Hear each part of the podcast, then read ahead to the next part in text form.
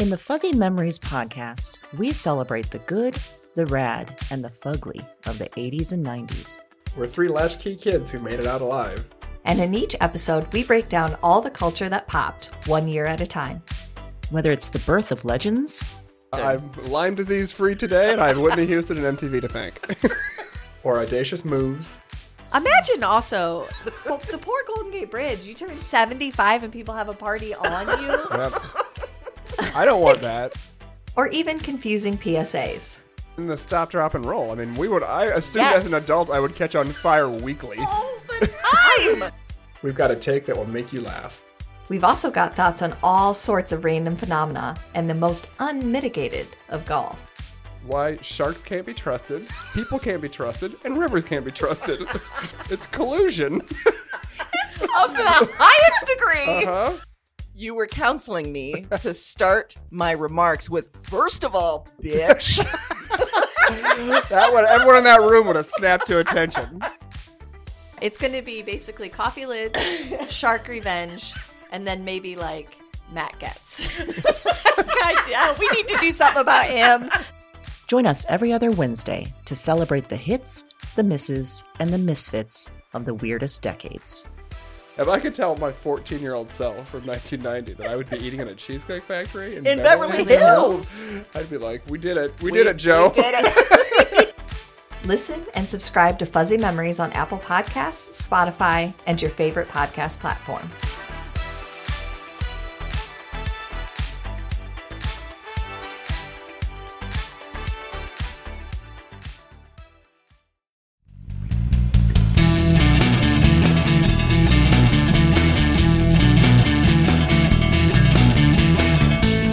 Hello, and welcome to Broads and Books. I'm Amy. And I'm Erin, and this is episode number ninety, Love is a Battlefield. Damn, this is a good song. Why this did is... you pick this song? Well, first, because it's from the one and only Pat Benatar. Reason enough. I mean, she's she was a force to be reckoned with. She is. I love this song because it talks about the perils of love. It is a battlefield, as she says. But then also there's another twist because you watched the video, which I did on Friday, mm-hmm. reminded myself. And there's another angle. There, she's just playing a young girl trying to make it in the big city after her parents kick her out. And she organizes her fellow dancers to stand up to a pushy pimp. And they get into a great dance fight. So there's that angle too.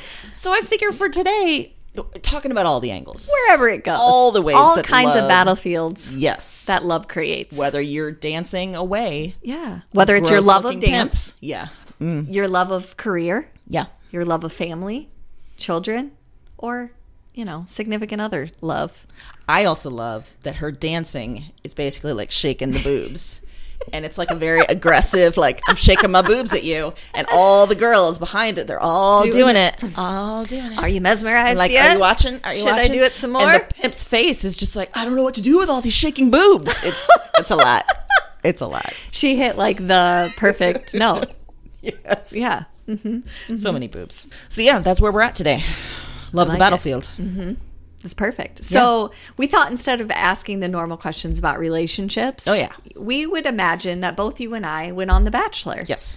And we would ask some questions about what might happen on each other's Bachelor experience. And I will say that I had to ask some background questions. You did. Because I do not watch the show. No. So I had to ask things like, where are they? Do they have rooms? Do they eat? Th- mm-hmm. That kind of stuff. Yes. What dates do they go on? Mm-hmm. You did need some background information. But now I feel like I'm prepared to expound yeah. authoritatively on this. I like it. Yeah. Okay. Well, we're going to start there. What date would they plan that you would not do or you would have a panic attack? Anything involving games. Like, yeah, you're out. You, this is bad for you. You try to get me to go bowling. You try to get me to do card games, mini oh, golf. Yeah. Any competition. I mean, I'm going to, it's not going to go well. I'm going to, yeah. um, just want to hide, especially I imagine, and, and tell me if this is true, if they're ever playing any games of some kind, I would feel like the girl feels like she kind of has to like you know, reduce herself yes. or like not play as maybe, you know. Yeah. Um, well, and then there is that element like about games where then they're competing with each other too. Yeah. And there's that kind of low key jealousy issue yeah. happening. So then, oh, with the other girls. Yeah. Oh, see, yeah. I don't want there's, any of that. That yeah. sounds terrible. Right. Yeah. You're out right away Ugh. with games. Right away with games. Yeah. What about That's you? Fair. What date would you want to? Well, would you I'm not panic? sure that this has ever happened, but I'm just imagining that this date has been tossed around in the producer room. But anything where they're having you eat weird things. Oh, God. Like, oh, try this chicken foot. Oh, or you no. have to eat these bugs. I'm out. No, no, not no, gonna no, happen. no. Not going to happen. And then I said anything super physical. Like sometimes, oh, it's a football player, so they have to play football. Or like, oh, we're going to play basketball or field hockey. Like, no. And again, I feel like there's maybe like an unspoken thing where like the girl has to, oh, I don't know how to play kind of thing. Well, and like, or there's the like ooh, girls that are really good at it. Like they are really fit and they know what they're doing. Uh-huh. Like that's never going to be me. So they yeah. look great doing it because they know what they're doing. Like they We're, can play oh. football. I cannot. We would look so bad. Yeah. And immediately when you bring that kind of intensity, I'd be like, ugh. Ugh. Like I'm, I'm gonna go hang out in the mansion. They would just have like I'd just be like shuffling around in the background, like trying not to get like it'd be my dodgeball theory of just like don't get out right away and then just get out in the middle so and no one try notices. Not to catch eye attention and yeah. any. I'd yeah. probably just uh-huh. like, oh my elbow, I'm out. Like sorry, that's good. Sorry, yeah. mm-hmm. I'm gonna sit. I, I sit. You yeah. guys play. That would be my move. It's like mm-hmm. I'll just watch. I'll just watch. I'll just watch. Fine, I'll just watch. Mm-hmm. Mm-hmm. I love supporting you. I'll just watch. Ugh, that right? sounds gross. It does. Mm-hmm. Okay, so we know what date wouldn't work. Any yeah. kind of games. Mm-hmm. What B footage would they have of you?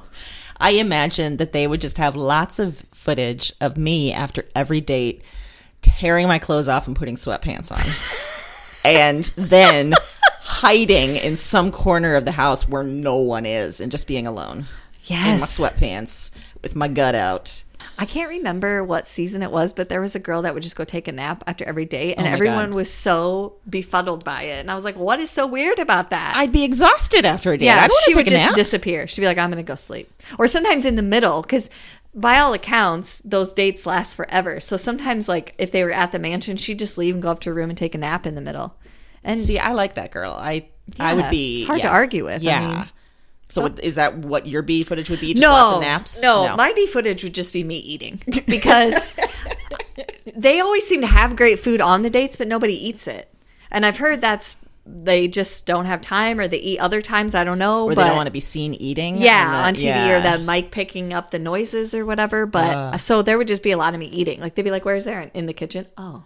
Uh-huh. Where's Aaron? In the kitchen. Oh. Yeah. Making our way through. Who's making popcorn? Aaron. Oh, okay. Do I smell something baking? Yeah, Aaron baked something again. So, well, that brings up another question. Would that be your nickname? Like the, the baker, the cooker, the eater? Like, what would it be? No, I think I would be like the, like, I want to say spy, but I want to say like oh. secret spy. And not in that I would be getting intel, but more like I would just be not good at not convincing people to leave. Like, they'd be like, oh, I'm just so upset by this. I don't know if this is right. I'd be like, it's not right. We're all on a show. Dating one guy, so your instincts are good. Already messed up. You have something better going for yeah. you at home. What are you doing? What do you mean you stopped your career to come? Good Get Lord, go back here! I will call the Uber. Yeah. Get and not like a competitive. I'm not saying that because I oh, would no. want to win. No, you want to help those girls be their best selves. Yeah, and, and they're I, not their best selves there. Exactly. Yeah, I think because I I have no qualms that I would never make it to the end. So I think yeah, that would just be my nickname the whole time. Be like, was she a plant? Like, was she supposed to try and get us to leave? Because she didn't really participate in the dates. She ate all the time. And she just kept convincing girls to leave. Yeah. Or like if they were crying about something, I'd be like, look, that's dumb. It You're is crying dumb. over him. Yeah. He's not crying over you. He's sucking face with that other girl exactly. now. Exactly. And that's who he's going to end up with because she's the villain and the producers make it happen. So just, oh. you know, just go. See, I like that. And I like that they would probably see you as like a spy or something or like, yeah. you know, trying to really mess people up yeah and trying to win yourself where really you're just like nah just this is dumb yeah and the producers would probably come up with some crazy story that happens to me because they'd have to get me out because it's ruining their show. Oh yeah so I would probably be embroiled in some fantastic scandal and have to leave the show because they'd be Ooh, like what oh, kind we of hate scandal? her like I you know slept with a producer or something. Oh, God, you know yeah. like mm-hmm. she wasn't here for the right reasons and I'd be like no you're right I came to vacation have you seen this house in that pool You supplied the food and the drinks. And also the right reasons. You're all on this show for, for the, the wrong reasons. reasons. Yeah, the right reasons, which is falling in love with a guy I don't know that's also dating twenty other people. You're right. The right yeah. reasons. Yeah, you're right. Oh, if you mean that I don't have an Instagram following, you are correct. That is, I do yes. not. And I'm yeah. not trying to gain one. So not going to be an influencer, except, oh, that's what it could be. That could be the nickname, the influencer. Oh. Not for products, for people. You need to go. Oh, man. I like that. Save yourself. I think Leave. I would just be known as the gassy one because, like, I'm just imagining that, you know, there's not a lot of food or yeah. or it's weird food or, like, it's, you know, there's some sort of weird expectations around food and I'm going to be anxious because yes. I'm out of my element anyway. Yes. And I, my, my tum's going to get upset. Yeah. And the ladies are just going to have to deal with it. But that's going to be my name. Yeah. Yeah. I can see You'd that. Burping. Yeah. Farting. Burping, just farting. Just bloated mm-hmm. all the time. Mm-hmm. Be like, well, I really feel sexy. Please let me put on this swimsuit and go to a barbecue and fart everywhere. See, and I'd be the one to be like, I'm not putting on the swimsuit, but are we having a bar? I'm starving. Yeah. So who's yeah, cooking? Can, I... like, can we get some watermelon or something? What are we doing? Like, who's baking something? What are we bringing to the barbecue? And that could be another thing that you should tell everybody. Be like, listen, you're upset. Eat. You yeah, haven't eaten in three eaten. days. This is your tummy talking, yeah. not your brain. Put some food in it's there and get back tum. to me. Yeah. Get back to me. Mm-hmm. Mm-hmm. Quit acting like tea is a food. Sipping out of your Ew. teacup. No. Like anyone's convinced that you're full. No. Stop it. Mm-hmm. Stop it. Stop it. Yeah. Just stop it. What do you think, getting to the end, yeah. what would be the reason that The Bachelor would give when breaking up with you? I mean, besides the, you know, not liking games. Okay. And besides the constantly being found in my sweatpants and being alone and, and gassy. being gassy. Okay, yeah, uh-huh. I think he would just be like, she doesn't like roses. She doesn't like flowers. And she doesn't like dates. She doesn't like activities. Like, she she just wants to be alone. Every time I give her a rose, she says, I guess. Yeah, I think generally it would be like, he, she's not, like, really into me. And I'd be like, that. that's true. That's it's, fair. Yeah. Did I don't it? know how I ended up here. I am not happy to be here. I don't know and why I don't I'm like here. you. I don't know why I'm here. Which, coincidentally... you might accidentally get far with that attitude because That's everybody true. else is like throwing themselves. You would be like the aloof, hard to oh, reach I would one. Be. They'd be oh, like, and uh, you know, a lot of the guys, they just like the chase. So yeah. he would just be like, ooh, that one right there. And then she doesn't like anything. End, where he's going to propose, you'd be like, no, you misread this. I really don't like you. Also, I don't want to get married. I, I never wanted like to get you. married. Yeah. yeah. You, yeah. Me- you misread the signals. Yeah, I wasn't really... being mysterious. I was being upfront. I'm not a fan. Not a fan of you or of any of this. This industry sucks. This is terrible. Mm-hmm. Mm-hmm. What about you? I think he would break up with me because he doesn't know what my facial expressions mean. I think he would be confused. Like, why is your face moving in that way? Yeah. What does that mean? Are does that you... mean you love me? Do you think I'm stupid? Is that why you're making that face? And you were like, yes. Mm-hmm. Yes, I do. Are you angry? Are you laughing? I don't know. Are you serious? Is I can't tell if that's sarcasm or not. And you'd be like, it, it's all of those. Yeah, it's, it's all of those. My face yeah. is its own thing. Mm-hmm, yeah. Mm-hmm. And this is why we can't be together, because you don't know what my face means. That's what my diary shot would be. After he breaks up with me, instead of crying and being like, I thought we had a chance, I'd be like, listen. Yeah. I knew when I walked in here we didn't have a chance. Mm-hmm. He wasn't going to read my facial expressions. No. He doesn't read anything. That's another thing. Yeah. He doesn't yeah. have intelligence, much less emotional intelligence. No. Yeah. I don't know. See, now I get to the point where how would we end up on that show? I don't want to be on this show. I think it was just, it was like a producer that was angry. They were being let oh. go. And they were like, they approached us and were like, hey, I just want you to go on this show as kind of like mm-hmm. my way to screw over the system. I mean, that would get me on. I could do that. Yeah, yeah. I could do that. Yeah. yeah, for sure. As long as there's no expectations yeah. of really anything from no. me. Like... Now I'm imagining that scenario and like us in the room where they come in and they read the date card like, Aaron, you have a date. And I'd be like, no, thanks. Yeah, no. I just want to take a nap. I'm uh, real gassy today. Kendra I don't want to. really excited. Yeah. She could go on that one, right? Kendra, you want to go on that one? You seemed pumped about scuba diving. You want to do that? Go ahead.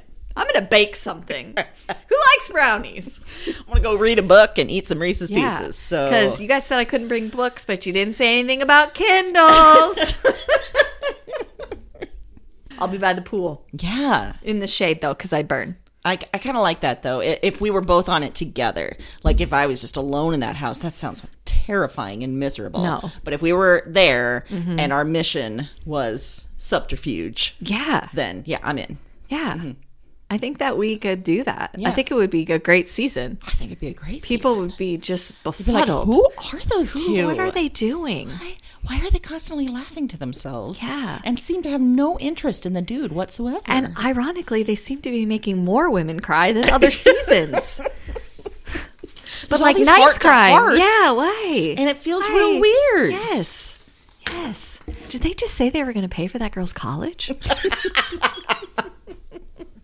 I hope not, because I don't have the money for that. No, we're just saying take... it, so A B C oh, has to do it. Oh, yeah. I see. Yeah. Okay. Ooh, well, we if just, that's the case. We can just take on our own power, because yeah. once it said, like, oh, A B C told us that we could pick one person and yeah. we would pay for their education. And then what's A B C going to do? We would never do that. Wow, A B C. Yeah, that's going to look real bad, A B C. Yeah. Don't you kind of wish she were nicer girls? To that producer that put us on this show? Shit hit the fan. They would have to rename The Bachelor, like, Love is a Battlefield, because that would be us. Yes, that would on be on the battlefield. Yeah. Well, that's what they go call it, on. The battlefield. Yes. Mm-hmm. Oh, I like that. And everybody else thinks they're on The Bachelor, and we're really on a self-help show.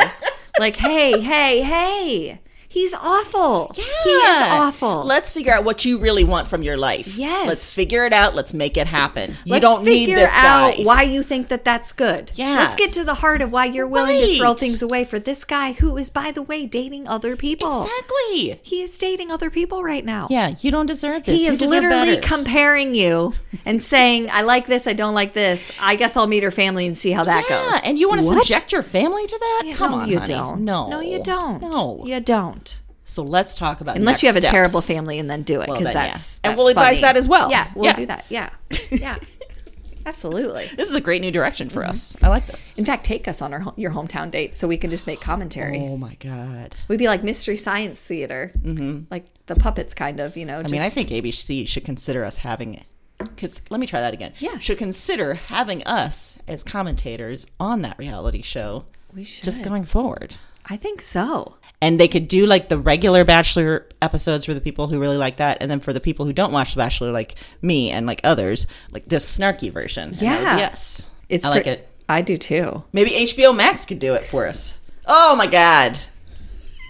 Hope you're listening. H B O Max. They definitely are. Yeah, for yeah. sure. Well, I'm sure we've got good picks. I I mean, there was a lot to choose from yeah, this week, right? There was, yeah, for Love's sure. Love's Battlefield, mm-hmm. that's a that's a pretty good theme. It's a rich theme. It is a rich theme, and I've got one that's hot off the press. Ooh, okay. Just from March, I think. Okay. Maybe February. This year. This year! twenty twenty-one is, yes. the, is the ultimate. It's called Let's Get Back to the Party Ooh. by Zak Salih. Okay. And we start in summer twenty fifteen, and the Supreme Court has just ruled that gay marriage is, in fact, legal.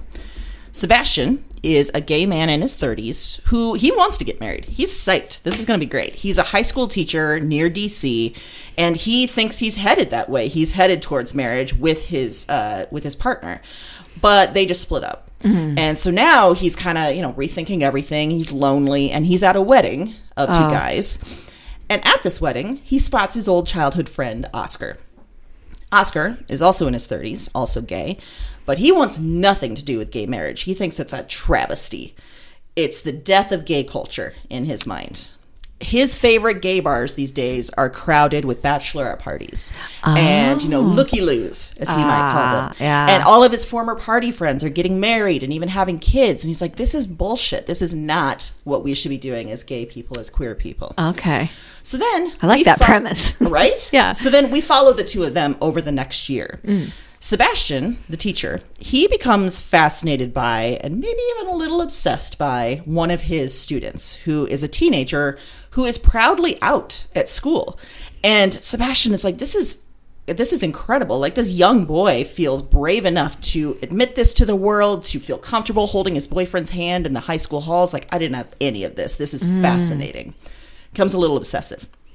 On the other hand, Oscar, he meets and becomes sort of obsessed with an older writer, a guy who chronicled the wild days of the seventies and eighties in the gay scene, filled with sex and debauchery and later AIDS. So all of his books are just all that kind of like what uh, Oscar thinks is gay culture. Yeah, okay. okay. So at the same time as they're meeting these other people, like the older generation, the younger generation, we're remembering how Sebastian and Oscar got to know each other, looking at their childhood mm. and how for both of them being gay was a, a secret and a shame, mm-hmm. one that they shared between them. And now the two of them are coming back into each other's lives in these surprising ways. And I chose it for this theme for a few reasons. One, the span of this year, starting in summer twenty fifteen to summer twenty sixteen, starts with this high mark of gay marriage mm-hmm. and then ends with this terrible low point of the Pulse nightclub shooting. Mm. So this huge gamut of mm-hmm. how gay rights will continue, is and will continue to be a battleground for yeah. so many people. Yeah. But also I chose it for the nature of love. I, I think that they ask a lot, both Sebastian and Oscar ask themselves and each other a lot of questions about, should gay people want to be married mm. like straight people? Mm-hmm. Does that somehow diminish the love and connection they have with others mm-hmm. if we're going for this very heteronormative uh, view of love and marriage? Mm-hmm. Should gay people want to preserve their outsider status? And looking across generations, is love going to be easier for this young high school student who is out at mm. school? Or in, in, in a supposedly more open-minded time? Or is right. it just going to be different? Are they not going to have the same struggles? Or are they going to have different struggles? Mm. I loved this. I loved it so much. I loved the complexity of it. I loved the different generations that he brings in. You know, the, yeah. the older generation, this kind of our age generation, and then the younger generation. I love how it talks about how we're shaped by the times and the news. I think about it a lot, and I was going to show you the cover. Oh, my gosh. It is a man crying glitter tears. Yeah. A man's face, and it's kind of everything you need to know. Yeah, it about is. About the book. Wow. That is very provocative as a cover. It, that's a good word for it, yeah, provocative. I like it. So, like I said, I loved this. After reading it, I kind of, you know, because in this day we have so many virtual events available to us, so I watched a... um. event with him at a bookstore, with uh, a queer bookstore, where they were sort of talking about the different generations, and it was really, really interesting. And yeah, so I highly recommend. Oh, cool. This is a good book. Oh, it sounds great. Debut. Is this a, a debut novel for him? Yes, or is it is. He, oh, mm-hmm. nice. I always like that. Mm-hmm. Feels like the promise of more things to come. And like we discovered them, even though yeah. other I mean, people have discovered them. But clearly, yeah. But no, we, we ourselves yes. have discovered him. Yes. And are bringing him to you, listeners. And obviously, you, if you get one look at the cover, you're going to want to read the yes, book. So. Glitter Tears. Glitter Tears. That's all you have to say. Glitter that Tears. That should also be our makeup look going forward for any live events. Oh, just Glitter Tears. Yes. Yeah. And also maybe the name of our band. Yeah. Yeah. I don't know what we're going to play in that band, but it's going to be the name of our band. I don't know either, but yeah. the, it, with the name like Glitter Tears, anything's possible. I'm just going to say it. Exactly. Yeah. Uh, well, I also am bringing a book that's just real hot off the presses. It was published March thirtieth of twenty twenty-one. Oh! Um, and this book, or this was originally a set of short stories called Night at the Fiestas, one of which was originally published in The New Yorker, but it is called The Five Wounds by Kristin Valdez Quade. Ooh! And uh, she took the characters in that story that were in The New Yorker and she expanded on it, and it's a full novel. So... And you don't have to read the collection to read the book, because I had never read the story. I wasn't familiar with it at all. But the, it, the publication date was very specific. It actually started the week of Holy Week before Easter. And that's when the novel opens as well, oh. is during Holy Week. And it takes place in this small New Mexico town. And right away we meet this character, Amadeo. He's thirty-three years old.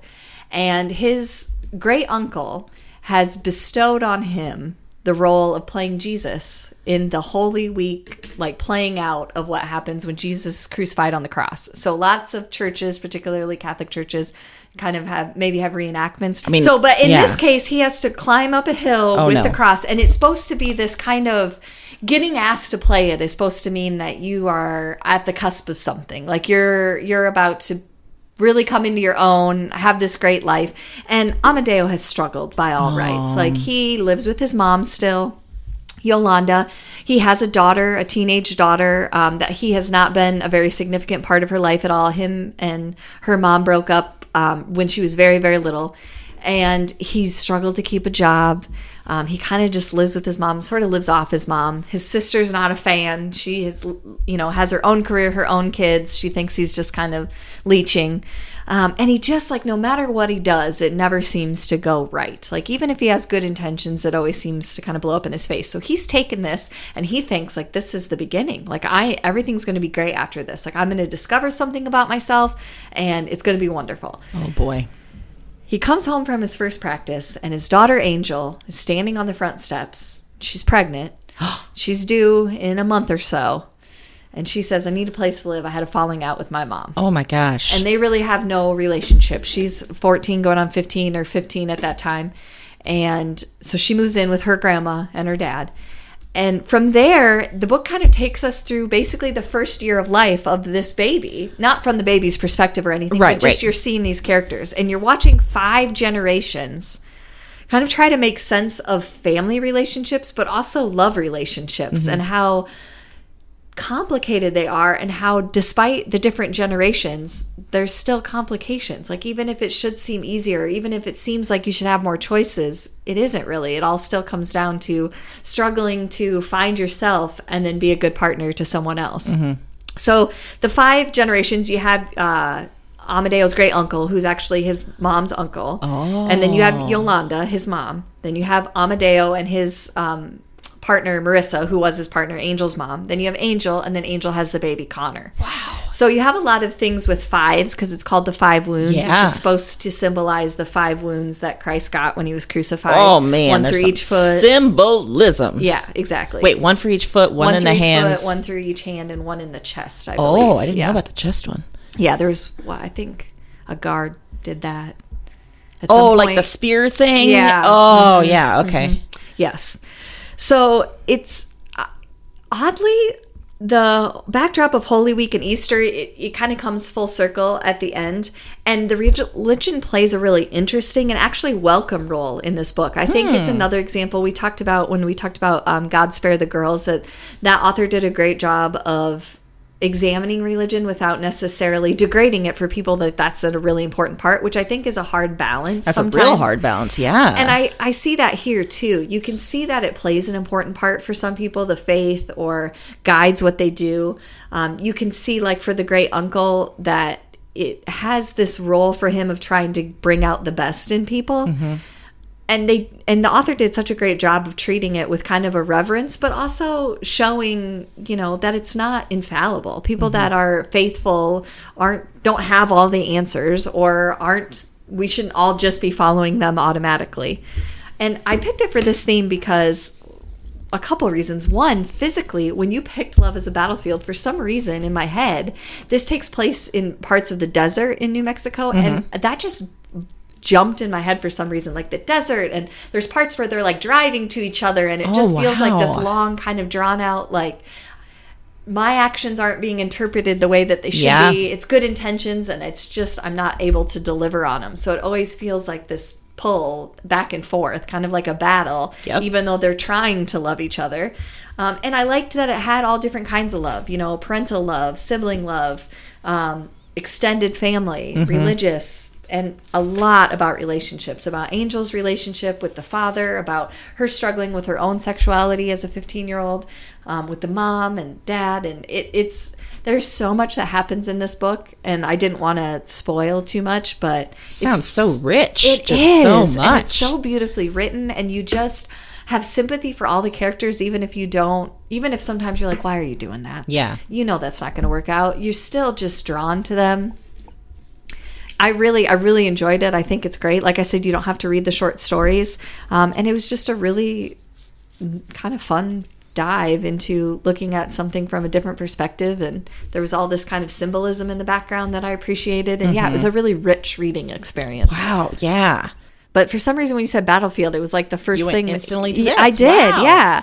You know what? I went instantly to, um, which is a, a call back to a choice you had a couple weeks ago, because you know couldn't choose it because you'd already talked about it. Yeah. But it was one of those books that I had read that you'd talked about, The Push. Oh yeah.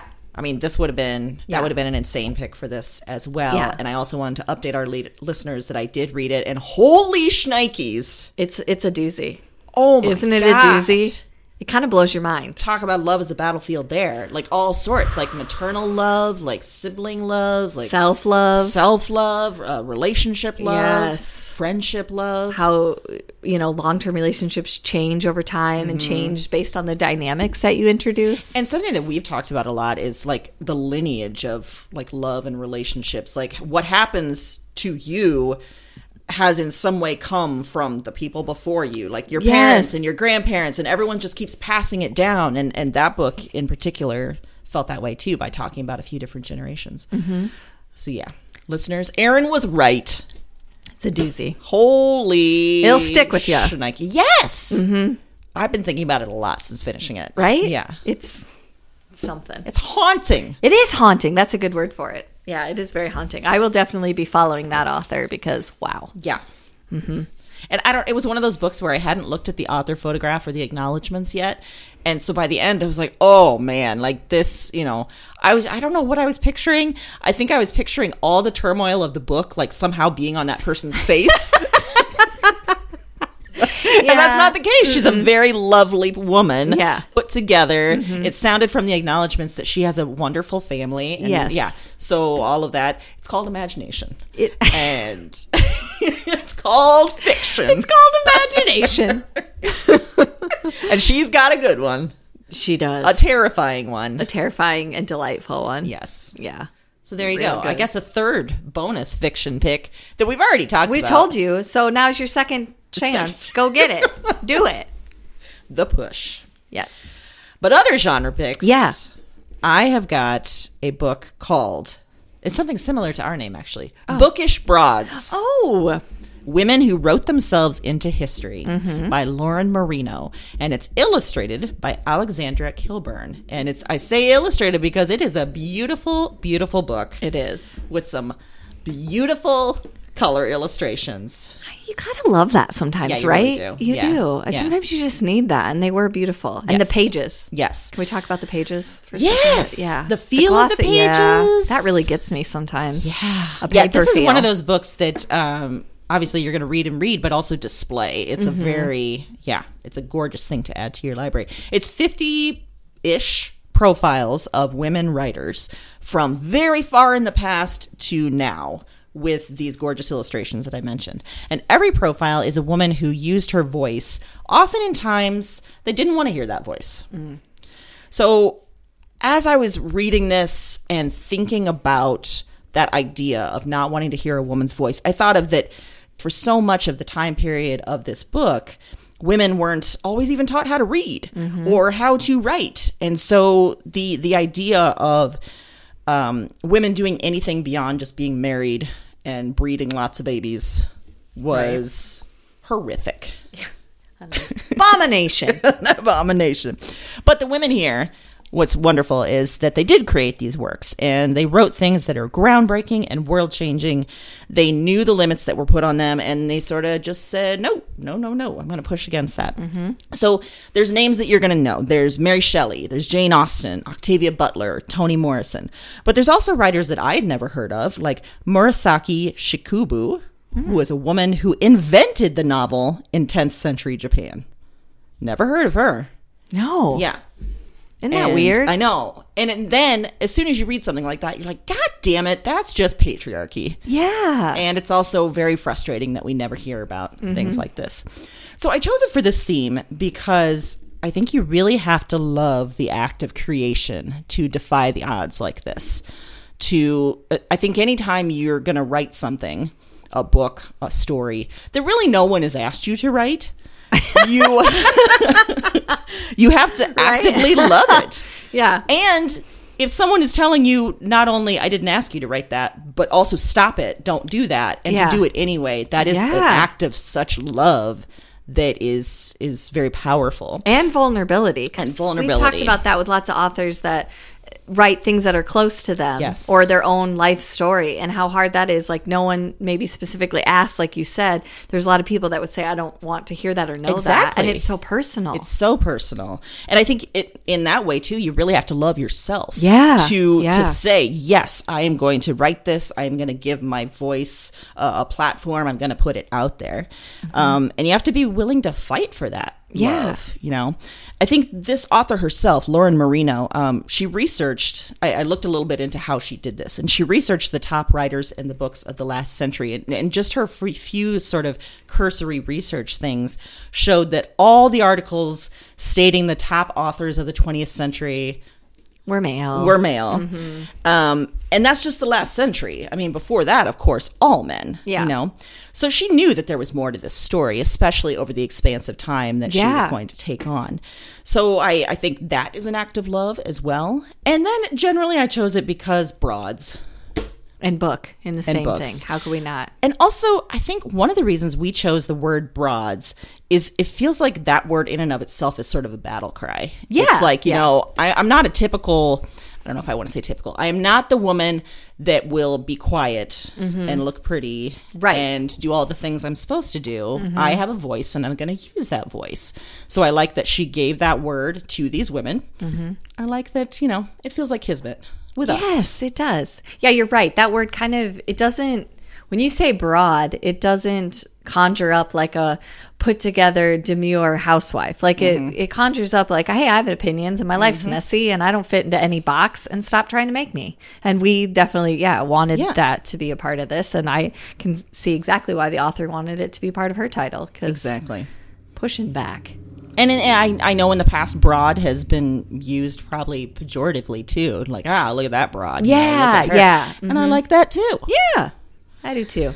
So I think, uh, you know, it's a beautiful book. Mm-hmm. It's one that you should read to learn about some authors you may not have known about. I like that she also includes some reading lists with each of the authors. Mm-hmm. Um, and so it's it's really a book for, for readers such as ourselves and for all of you listeners and for anyone that wants to know some more broads. And you know what? This time of year, whether, you know, we like it or not, we got all kinds of gift-giving opportunities. That is very true. And this is a beautiful book to gift someone that for a reader that you, mm-hmm. you know, want to celebrate.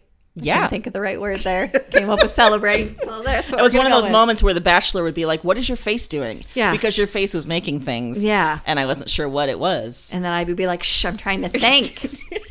God, stop talking for like I gotta two move my face. minutes. Just stop it. I don't want to hear you. Can you ask me a better question? Yes. All you keep asking me about is past relationships. I don't want to talk about that. Do they talk about that a lot? On yeah, or Ew. like, have you ever been in love? What do you think about? It's always like the Ew. same questions always to different women, and it's always the same answers. Like, I would want something different. Like, ask me something different. Yeah. Like, one, tell me a time you lost your shit and why. Because mm-hmm. that reveals something about a person. You mm-hmm. know, like, I want to get to the nitty gritty.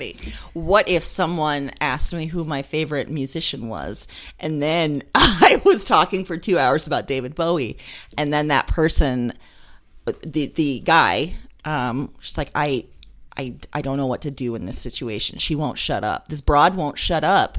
They would just have a bunch of a camera angle where they always try to make it look like, oh, this is a surprise, and like the camera goes down, and they just have a shot of him walking off, and you still talking. And they'd be like, I don't. I turn to the camera and yeah. be like, listen, so here's. He doesn't care about David Bowie, but I do. I'm going to tell you about him. Yeah. And they'd be like, we can't afford to use him. We can't afford the music. We can't afford the copyright. And that'll be a situation where I'll be like, so listen, A B C has already done this. So we got all the music. We got all the lyrics. Yes. We're ready to go. And then A B C's like, oh, shit. No. We got to do it now. Ah, we can't make mm. it look like we don't like David Bowie. Right. You would really put them in a pickle, and I oh, like it. I like it, too. Also, I love the word pickle in that sense. You're in a pickle. I like the idea of a massive company being in a pickle. In a pickle. Yeah. Like, it's not, you know, you're not killing people or anything, but you just, just you got to know you're going to spend a lot of money. You're in a pickle. That's one of those sayings where it's like, where did that come from? Yeah. Well, how did pickle become synonymous with, with problem? Yeah. You're in a pickle. And how did one? How does one get in the pickle? Yeah. And the, so was I? What you're indicating is I was previously a cucumber, living life, everything was great. I got brined. Yeah. Put in a jar. Yeah. And then somehow inside myself. Uh, yes. Because I'm in the pickle. Because I'm in the pickle, and now this situation in my life has made me feel even more pickly. Yeah, I've been pickled. I've been pickled, and I don't know what to do. We bring you the deep thoughts here at Broads I mean, and Books. I'm just going to let that lay there. and You, you, you just think about that yeah, for a while. You just yeah, think about yeah. that. Well, I picked a graphic novel Ooh. for other genre this week. It was published in twenty twenty. It was actually uh, written and uh, illustrated by Sarah Andersen, who you might know from Sarah's Scribbles. She has a, quite a few graphic novels with the kind of character that kind of looks messy, and she draws the cats and like all Ooh. different things. Yeah, very funny. Um, I really simplified it there to say funny character and draws cats. I was bad. I'm sorry. Good Lord. They're actually really funny. It's like just great comments on everyday life or, you know, yes. all that. Yeah. Um, and I, I previously loved that. I think that she's hilarious. And this book, it's so different. And the drawing style is so different, but it still has such great elements of the same humor. It's called Fangs. Mm. And the premise is that a werewolf and a vampire fall in love. And they are imagined going through the same up and downs that, quote unquote, humans do in relationships, like meeting the parents, moving in together, oh, getting used boy. to each other's habits, traversing holidays and romance. But they're a vampire and a werewolf. So, There's you know, some big pickles there. Instead of roses, maybe they give each other blood. Like, yeah. just lots of different things. Yeah. And so there's this element of humor to it that's a little bit like perverse kind of, but also so refreshing. And it's funny to look at things that we take so seriously in everyday relationships and see it played out like that, that, you know, if a werewolf and vampire can make it work.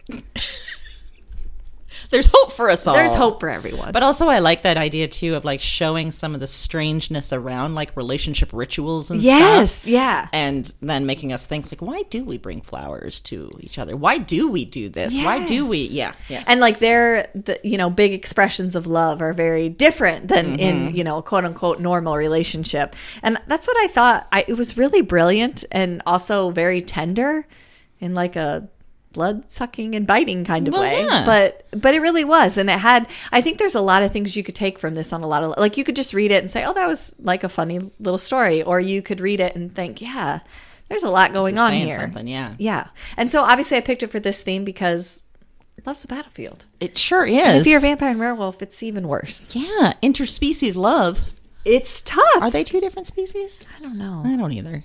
You know what I mean? Cross I mean, uh, kind of, kinds, right? Because yeah. one's like, I guess it depends on how you feel about were- werewolves and vampires. If their yeah. their if actual form is human, right. or their actual form is vampire slash werewolf. This is a good question. I mean, which I guess we'd have to kind ask of a chicken them. or the egg question, right? Yeah, yeah. We want to include them in this conversation, yes, so we yeah. need to find one and ask them. Okay, but, well, okay, we'll do that. Yeah. By we, I mean Amy. I'll do that because I don't even know where to start. I'll ask Ziggy. Ziggy, okay. will, Ziggy, Ziggy will have that. Yeah, yeah that's he'll a know. good point. Yeah, yeah. he'll mm-hmm. have it. Yeah, so I really enjoyed it. It's really quick little read, but it was enjoyable, and I loved the writing style, and I love it when authors do something totally different, and it's still brilliantly done. And that's this was wonderful. a great example of that. Yeah, I love anything that will kind of put what we expect and perform in relationships up to a mirror a yes, little bit and yeah. have us think about it. Mm-hmm. Like, this is weird. Mm-hmm. This is weird behavior, what we do. Mm-hmm. And you know what I liked about it, too, is there's some moments where they're really tender with each other, and it's when one of them does something kind of unexpected or really nice, and it never falls into one of those categories. You know, it's not a Valentine's Day gift. Yes. It's not a, oh, you brought me this specific thing. It's like something that just really you, means you know me and you yeah. spoke to me. And I think that was very true of of long-term love relationships, that mm-hmm. it's like that kind of stuff that means more, at least in my definition. You know, I'm always going to appreciate something that actually gets to the heart of me, as yes. opposed to something that feels performative. Yes. And, you know, yeah, for the benefit feel... of everyone else. Like, oh, look at, I can post on here that I got these flowers. Ugh, or, barf. you yeah. know, I can be spending time with someone who knows me so well that they know, you know. Right. That actually sees you. Yes. Yes. Absolutely. For sure. Mm-hmm. Well, that's wonderful. And that kind of, I mean, there's some element of, like, truly seeing a person that po- that goes into my pop culture pick. Woo! Transition kind of awkward. That but you, a- you got there. I got, you got there. it. I okay. got there. Yeah. So for pop culture pick, I got a movie from last year, uh, Sound of Metal. I've been, this has been on my list. Ooh. Okay. It's got oh. Riz Ahmed. Okay. I love him. He's a He's a beautiful man. He's a real beautiful Ooh, man. Yeah. Yeah. yeah. Mm-hmm. Agreed. So, agreed. Yes. So he's shirtless a lot in this too. Oh, I'll just well. say that. Yeah. Why did I hesitate? I mean, yeah. Mm-hmm. Just, you know, in case anyone was on the fence. Mm-hmm. There you go. So Ruben mm-hmm. is a drummer in a two person band, and the other person is his girlfriend, Lou. They live in an R V and they tour across the country, and their band is getting some notice. Like, there's people coming to the shows, they're getting written up in magazines and stuff. Ruben and Lou are both addicts, but they've been clean for years. Um, kind of because of each other, you know, supporting each other, kind of because of the band. They're putting so much of their energy into the band. Mm-hmm. And then one day, Ruben's hearing just goes. Like, seventy-five percent of it is gone. It's there and then it's not. And he panics hard. I mean, mm. as anybody would do, yeah. but especially as a musician. Mm-hmm. And this is so integral to his life. Um, so he sees some doctors and they're like, yes, there's this surgery, but it's super expensive. It's also not complete. Like, it's not going to give you your hearing back. It's going to be sort of a workaround kind mm. of thing. But so he's trying to figure this out. He's thinking, yes, we're, I'm going to do that. We're going to get back to normal. He's not quite hearing the, you know, like, it, it's not going to be like normal. Right. He, he wants to get there. Mm-hmm. But it's too expensive. So in the meantime, he finds this place, or Lou finds this place, I should say, that can help him. It's a home for the deaf in rural New England. And Ruben and Lou both decide, okay, try it. But he has to be on his own. No contact with Lou, no outside world. It's sort of an immersive experience into being deaf, into sign language, into everything. Mm. So Ruben learns what life can be like when you're deaf. But he also has to make these decisions going forward. Like, what about that surgery? What about music? But most of all, what about Lou? Like, can he be with her in this new way? Especially maybe if the band doesn't work out. Like, mm. is that, this is all in the mix. There's mm-hmm. so much pressure, so much stuff that he's thinking about. This movie is so heartfelt. It's so immersive. And the way that it's done, you can hear when the sound goes away. Like, the, the way they've edited it, the way they've done it. You, you, you go you go into this world of silence with Ruben for a lot of it. Um, and that silence, I think, is key, because it's is silence a good thing, especially if you're an addict and you're yeah. looking for stimulation all the time and you're in a band. And so I chose it for this theme because I think Ruben and Lou both think their battles are behind them. You know, mm-hmm. they're living clean. They've been doing it for years, and they're breaking ground with this music, and they're easy. Their relationship is easy, and living together is easy. Mm-hmm. But then this thing happens that shakes their core, and suddenly nothing is easy, and nothing is, you know, regulated, and life becomes a battle again. Mm-hmm. And what happens then? Um, This has been nominated for Oscars. I think the Oscars are tonight. Does that sound right? Yeah, okay. yeah, they are, yeah.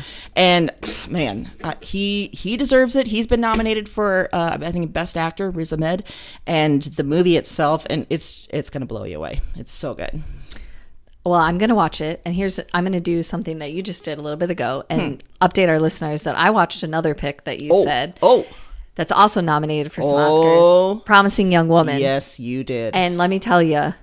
You need to watch it if you haven't. Mm-hmm, it mm-hmm. was everything that I wanted it to be and so much more. Yes. It was phenomenal. Mm-hmm. So I'm now backing up. Ride. Yes. Now I'm backing up Amy's pick. So now you've heard it. You've got two picks that if you haven't taken the time, you best be doing it. And now I'm going to go home and watch The Sound of Metal because uh, yeah, I implicitly trust all your movie choices. I also like this feature of us like revisiting things that we've picked yeah. if the other person has watched it yeah. and like reinforcing that. Yeah. We should do that more often because that happens a lot. It does. Where we watch each other's recommendations mm-hmm. or like sometimes we read each other's books and yeah. Mm-hmm. Mm-hmm.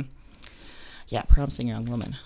So good. Oh, boy. But Sound of Metal sounds amazing as well. Yes. And I'm, I think he's a f- terrific actor. Yes. So I hope that he wins, even though I haven't even seen it. And let me emphasize again, he shirtless. Is an attractive, attractive person. Shirtless. And he is shirtless. Shirtless. With some tattoos.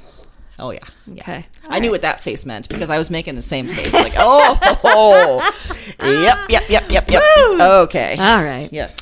Okay, so my pop culture pick, I went a little bit different direction on this mm-hmm. one, and I focused on the love battlefield of parenting. Ooh. And how difficult that can be both both ways. Yeah. Um, and this is a documentary on my favorite channel, H B O Max, and it was released in two thousand eighteen. It's called A Dangerous Son. And um, this is on the premise one in ten um American children suffers from serious emotional disturbance. Oh, man. And more than seventeen million have experienced a psychiatric disorder. A Dangerous Son focuses primarily on the three families in crisis, each struggling with a child's severe mental illness and desperately seeking treatment in the face of limited resources and support. So you follow these three families, and each of their children is kind of at different stages, um, might be beha- showing different behaviors. But at the same time, they're examining this phenomenon that's happening where we see horrible things like mass shootings happen, but we never go any further backwards and say, but what about this? What about yeah. the mental health aspect? What about getting people help? What about people that have asked for help and been denied yeah. because the system can't support it? Yep. And so they focus a lot on, on the parents, primarily mothers a lot in this documentary, talking about that and saying uh, it is to be a mother who has to admit, like, my child could be one of those people if I don't get him or her help, if I don't if I don't figure this out. And unfortunately, to figure it out, they have to be really vocal and out there yeah. with this thing that could be very shameful for them yes. or feel very much like their fault. It's their child, you know. So it's very heartfelt. It's very interesting.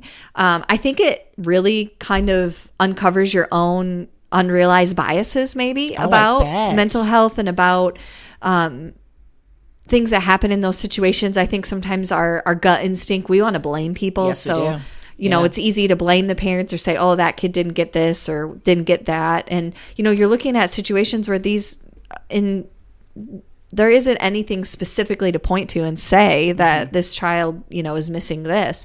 And it's easy to watch it and make judgments and say, well, I wouldn't parent like that. But, you know, don't we do that every day? And it doesn't matter. That's not the point. And I think that that's what is brilliant about this documentary is it takes you there and shows you that it isn't as simple as, you know, dismissing people. Mm-hmm.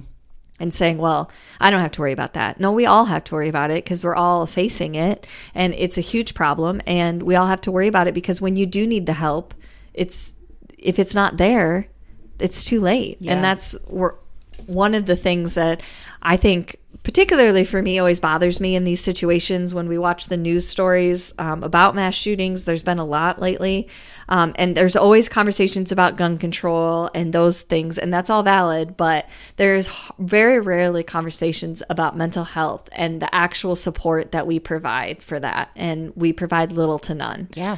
I and, think you're so right that it is the two-pronged thing. There's mm-hmm. the guns that absolutely we need to help control. Right. And then there is this issue that we're not looking at what's going on and mm-hmm. we're not giving the support that so many people need. No. And there are multiple examples. Um, I know of news stories. I know there's lots of personal examples of people who tried to get someone help yeah. and then didn't, and then something happened. And so it's definitely something we need to look at. I think that our healthcare system, there's a lot of areas it has a long ways to go, but that is one that we're decidedly failing to have that kind of statistic that one in ten American children suffers, and to know that that is not going to be helpful. And it's almost one of those, it's almost an equalizer, because it isn't, of course there's socioeconomic disparities, yes, but even on that there isn't there it isn't always helpful. Even there, even with money, it's hard to solve this problem. So, and that figure is shocking, but it's not shocking at the same time, right? Yeah. You know?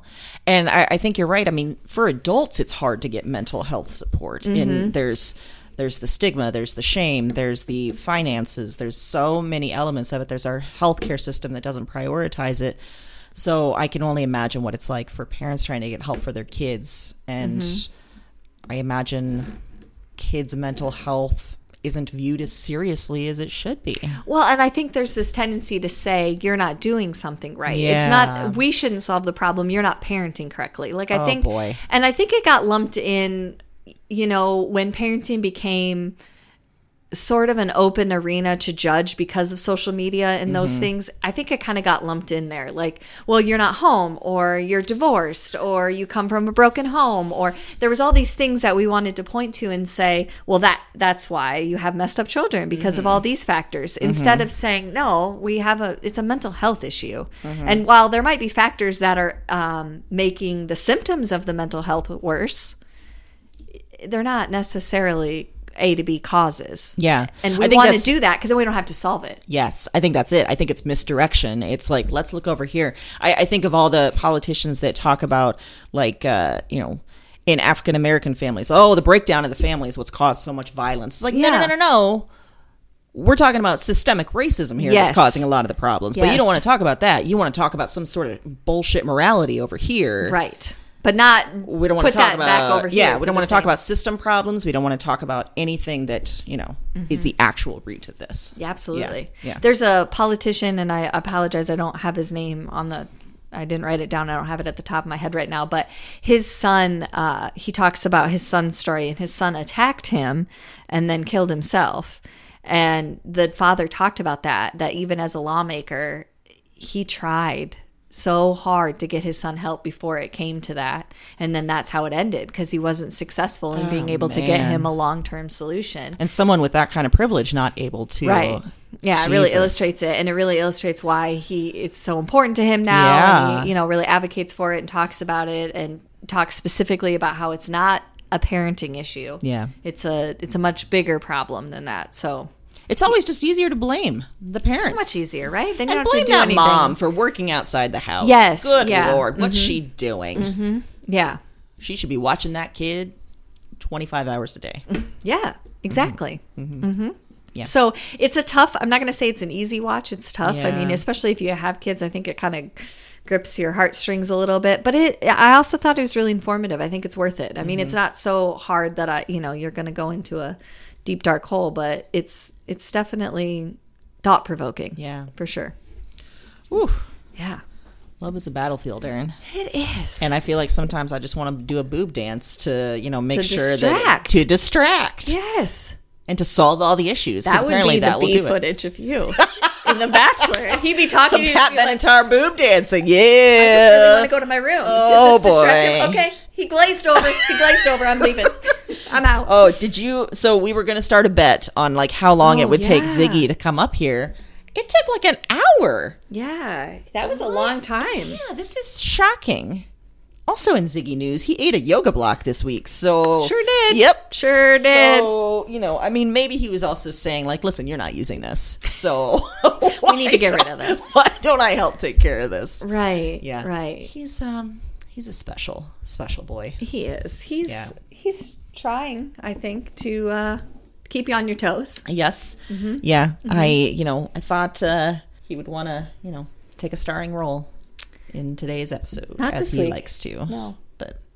Well, we're talking about loves, and he's male. Uh, so that's true. He's, he's like, like, oh, no. No, no, no, no, no. But then as soon as we said boob dancing, he came upstairs. He came so. upstairs. Ziggy, we're trying to change that.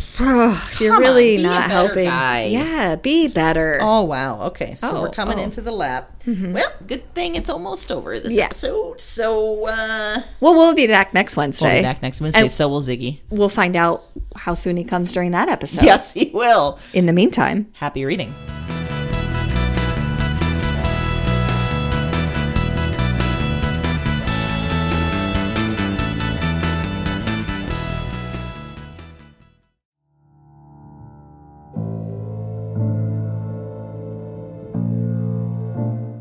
I'm up again. Same night, another dream. Before trying this recording thing, I didn't remember much of anything of these dreams. I didn't remember much of, from any of the women. And one night of doing this, and it's broken things open. The dreams are, they're in me, and they're they're coming out of me. And talk to me. I am not broken. I am the most whole, most real. Cause their despair. I cause their despair. I wait for the word. I wait for the word. Witch. Witch. Witch. Look at the madwoman in her cage. She was a woman with holes inside her. That was the heaviest factor, the final evidence, the heart of the issue. Somehow, you understand this. You. You. You hear me. Wherever you are, whatever this is, you... This isn't a dream journal anymore. It's not. That's just, it's just fact. And because now this is, this is some sort of record. What are these dreams? Maybe there's a better question. Who are these women?